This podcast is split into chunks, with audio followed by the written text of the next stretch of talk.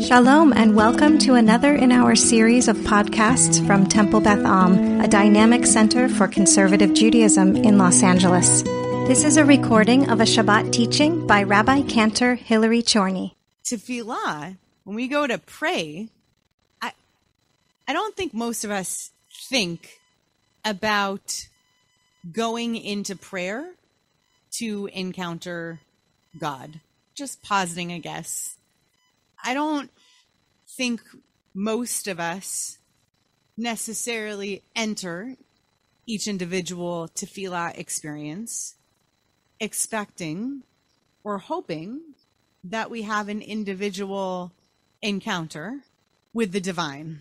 But what I know for certain is that even when somebody does come to tefillah and expects to have an encounter with the divine, it's very rare that they expect to have a physical encounter with the divine. In fact, that seems a little bit anathema to the Jewish tradition, right? The fact that our God is not an embodied God, the fact that our Holy One, our Divine One, is not one whom we feel comfortable representing pictorially or in idols, it's kind of part of the crux of our tradition. So even when there are physicalities associated with our ritual experiences, it's very rare that we have major physical representation of us encountering the divine in the divine self during tefillah. So much so that there is a hesitation, particularly in our contemporary and modern mindset, to do a full prostration, even to the ground. We leave that to the prayer leaders in, in distance. But even when that's happening, that prostration is not necessarily happening in order to have a physical encounter with the divine. Because God is untouchable, right? Isn't God untouchable? Isn't that part of the point of God? Okay, now we can learn. While those are going around, if there are people who are watching online or if it's future and someone's listening on the podcast, we're going to begin in Parshat Vayetze in chapter 28 of Bereshit, verses 11 through 15. I would so prefer to do this with a lot more interaction. Two things. One is we don't have a whole lot of time to learn together today. It's a short learning. And two is because of the nature of COVID and distancing and the way we're learning on the field and the distance between me and the folks who I can barely see on the screen, it's not really possible to do this interactively so that we can all hear each other. So I'll try to have a few moments where I can ask questions non-rhetorically, uh, but I'm going to try to frontally teach it as well to get us through the text but I do want to hear your voices. So if you have a thought, you can shout it out as we go. So we're starting in chapter 28 at verse 11. The truth is, we're really studying the first two words, but I want us to look at all these verses all together. Vayifga b'makom, vayalin sham, kiva. He came upon a certain place and stopped there for the night. Vayikach me'avne hamakom, vayasem Merashotav, Vaishkav Bamakom Hahu. He came upon a certain place, stopped there for the night because the sun had set, took one of the stones of that place, maybe one of the stones, maybe many stones, that's for another discussion, and put it under his head and laid down in that place. Who is he? Jacob, Yaakov. Good. I just want to make sure that we know who the he is because it's not established in this verse. So Yaakov comes to a place. Vayifga ba makom. He stops there. The text tells us kivaha shemesh because the sunset and it's dark. And when it gets dark, we put our heads down and he's wandering. So he puts his head down on a stone. And then we have a scene that's pretty well known to many folks. It's Jacob's dream. He had a dream a stairway was set on the ground, its top reached the sky. Angels of God were going up and down Olim v'Yoredim bo. V'hine Adonai nitzav alav. And God was standing beside Jacob, beside him. And God said, I am the Lord. I am God of your father Abraham and God of Isaac. The ground on which you are lying, I will assign to you and to your offspring. Your descendants shall be as the dust of the earth. You shall spread out to the west and to the east, to the north and to the south. I know a song about that. All the families of the earth shall bless themselves by you and your descendants. Remember, I am with you. Anuchi imach. I will protect you wherever you go and will bring you back to this land. I will not leave you until I have done what I have promised you. So, this passage is usually studied most for the Olim and Yordim motions because the action that's happening is happening most inside of Jacob's imagination. This dream and the encounter, the angels that are going up and down, and then this encounter with God.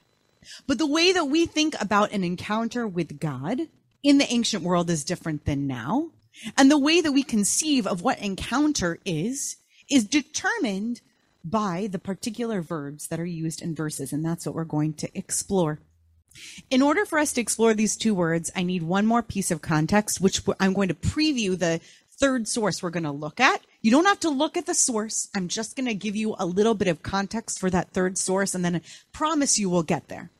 There are two preserved theories in rabbinic Talmudic discourse.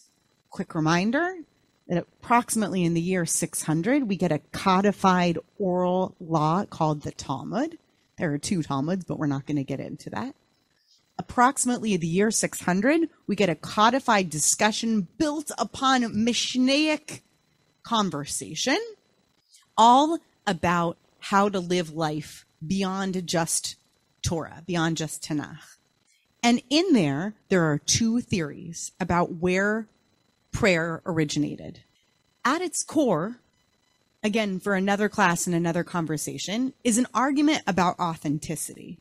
How old is our fixed practice of praying how many times a day? At least three every single day, right? And the way that we think about it nowadays is evening, morning, afternoon, based on the way that creation is described. As Stan so often, uh, I can actually hear it in your voice in my my head. Um, picture the puppet show, Stan reading it. Um, that's how we conceive of it now. But actually, in the Talmudic discourse, it gets read out morning, afternoon, evening. And there are two theories one older and therefore perhaps more authentic than the other. And the older one is partially preserved in this story or goes back to the source in this story.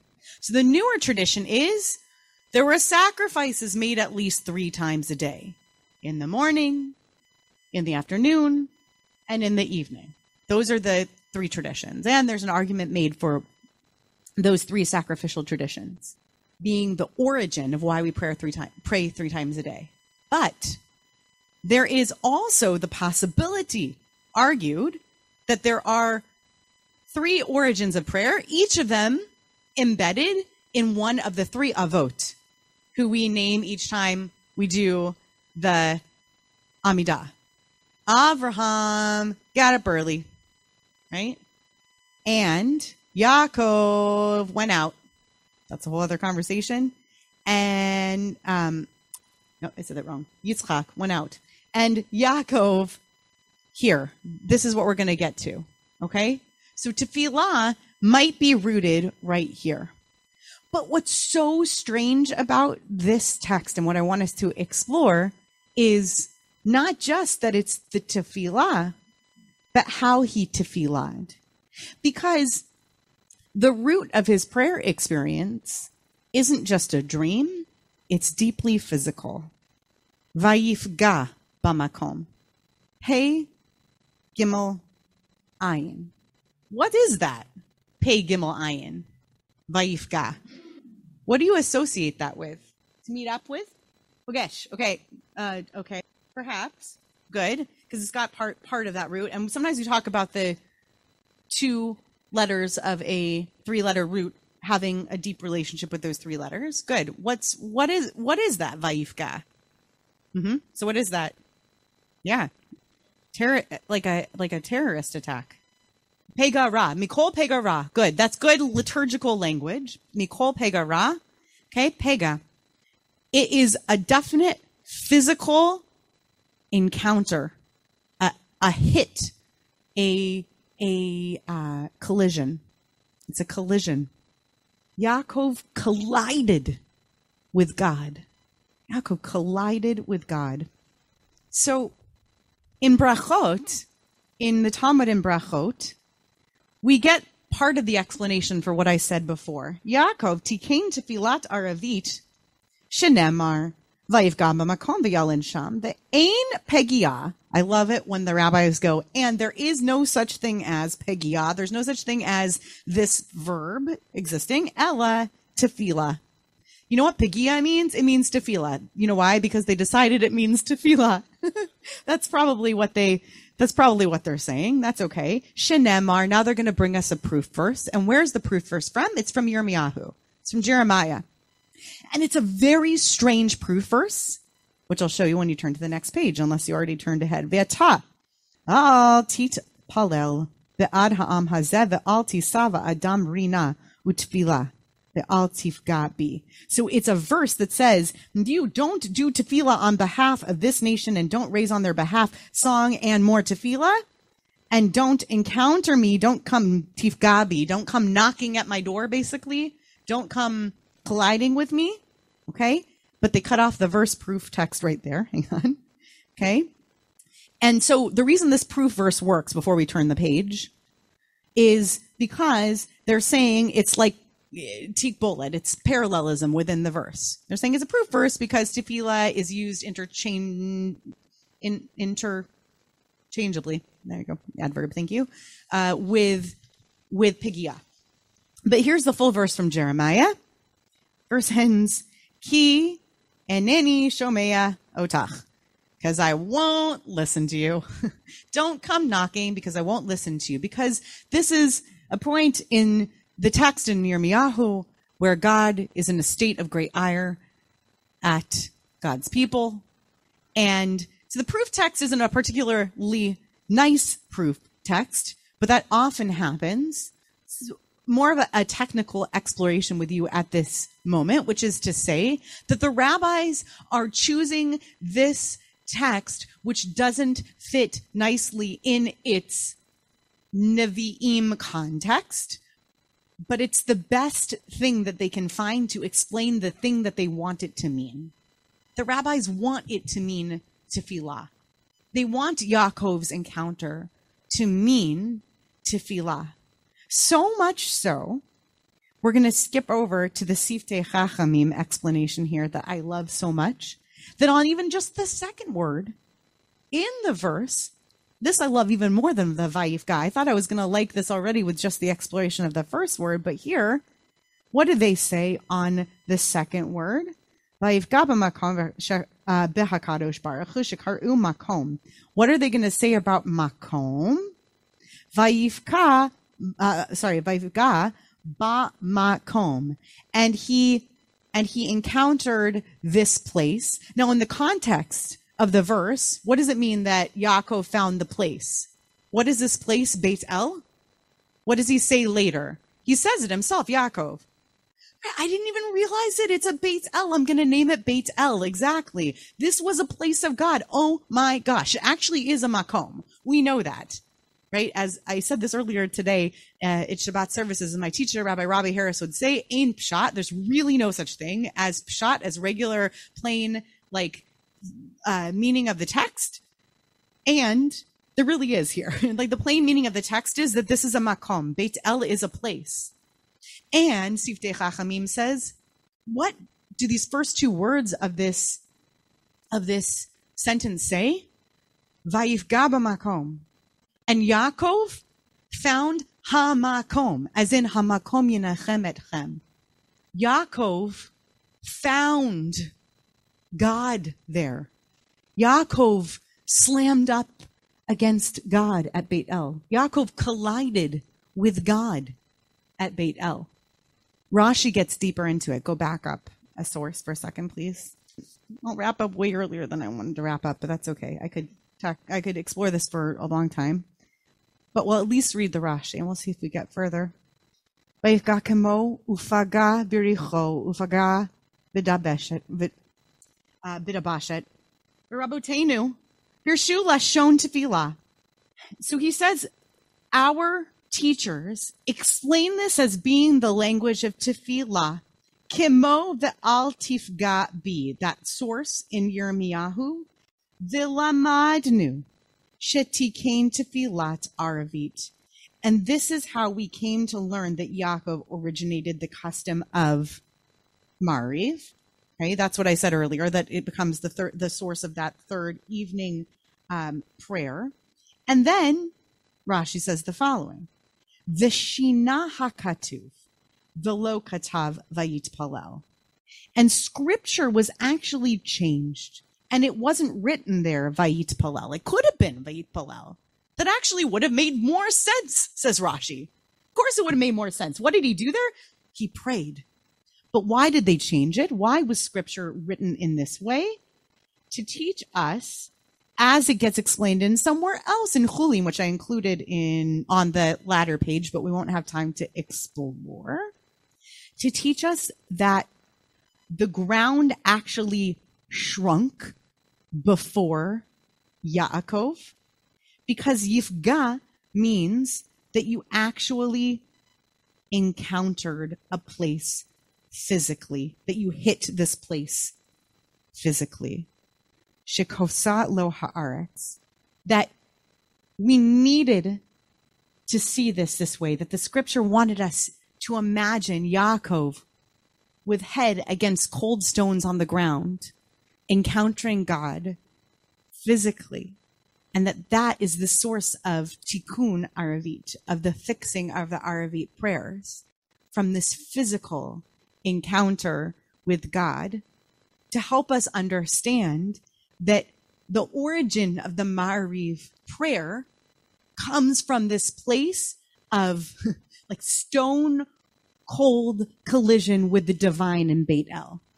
Not just this flighty, heady, angelic dream of going up and going down, but that connection with Pigua, an explosively physical connection with the divine. I almost cannot imagine something further from my experience most of the time with Mariv. Mariv, which now rabbinically we call Reshut, in the realm of something that we not not quite optional, but we almost don't require. So I put this forward to all of us as a challenge to awaken the sensory nature of the tefillah experience that the entire tefillah tradition, which is fixed rabbinically, there is no doubt about it. All of it came from a rabbinic fixing of these three times a day. They wanted to see in our sources, they wanted to see from here the origins of what it is that we do every evening. And I ask each of us, I ask myself, what is it that we could find in our prayer today that could even begin to approximate Pigi'ah? Some sort of an encounter with divinity. Is it reintroducing any kind of a physicality in our prayer, a sensory physicality? Is it finding Beit El? Is it just being in a synagogue space that does it for us? What is it that could reintroduce it? Or is it just the awareness of the origins that could change our mindset around what Aravit could be? You have been listening to another in our series of podcasts from Temple Beth Am, a dynamic center for conservative Judaism in Los Angeles. If you enjoy these podcasts, we invite you to write a review on the Apple Podcast site or wherever you get your podcasts. For more information about Temple Beth Am Los Angeles, go to tbala.org.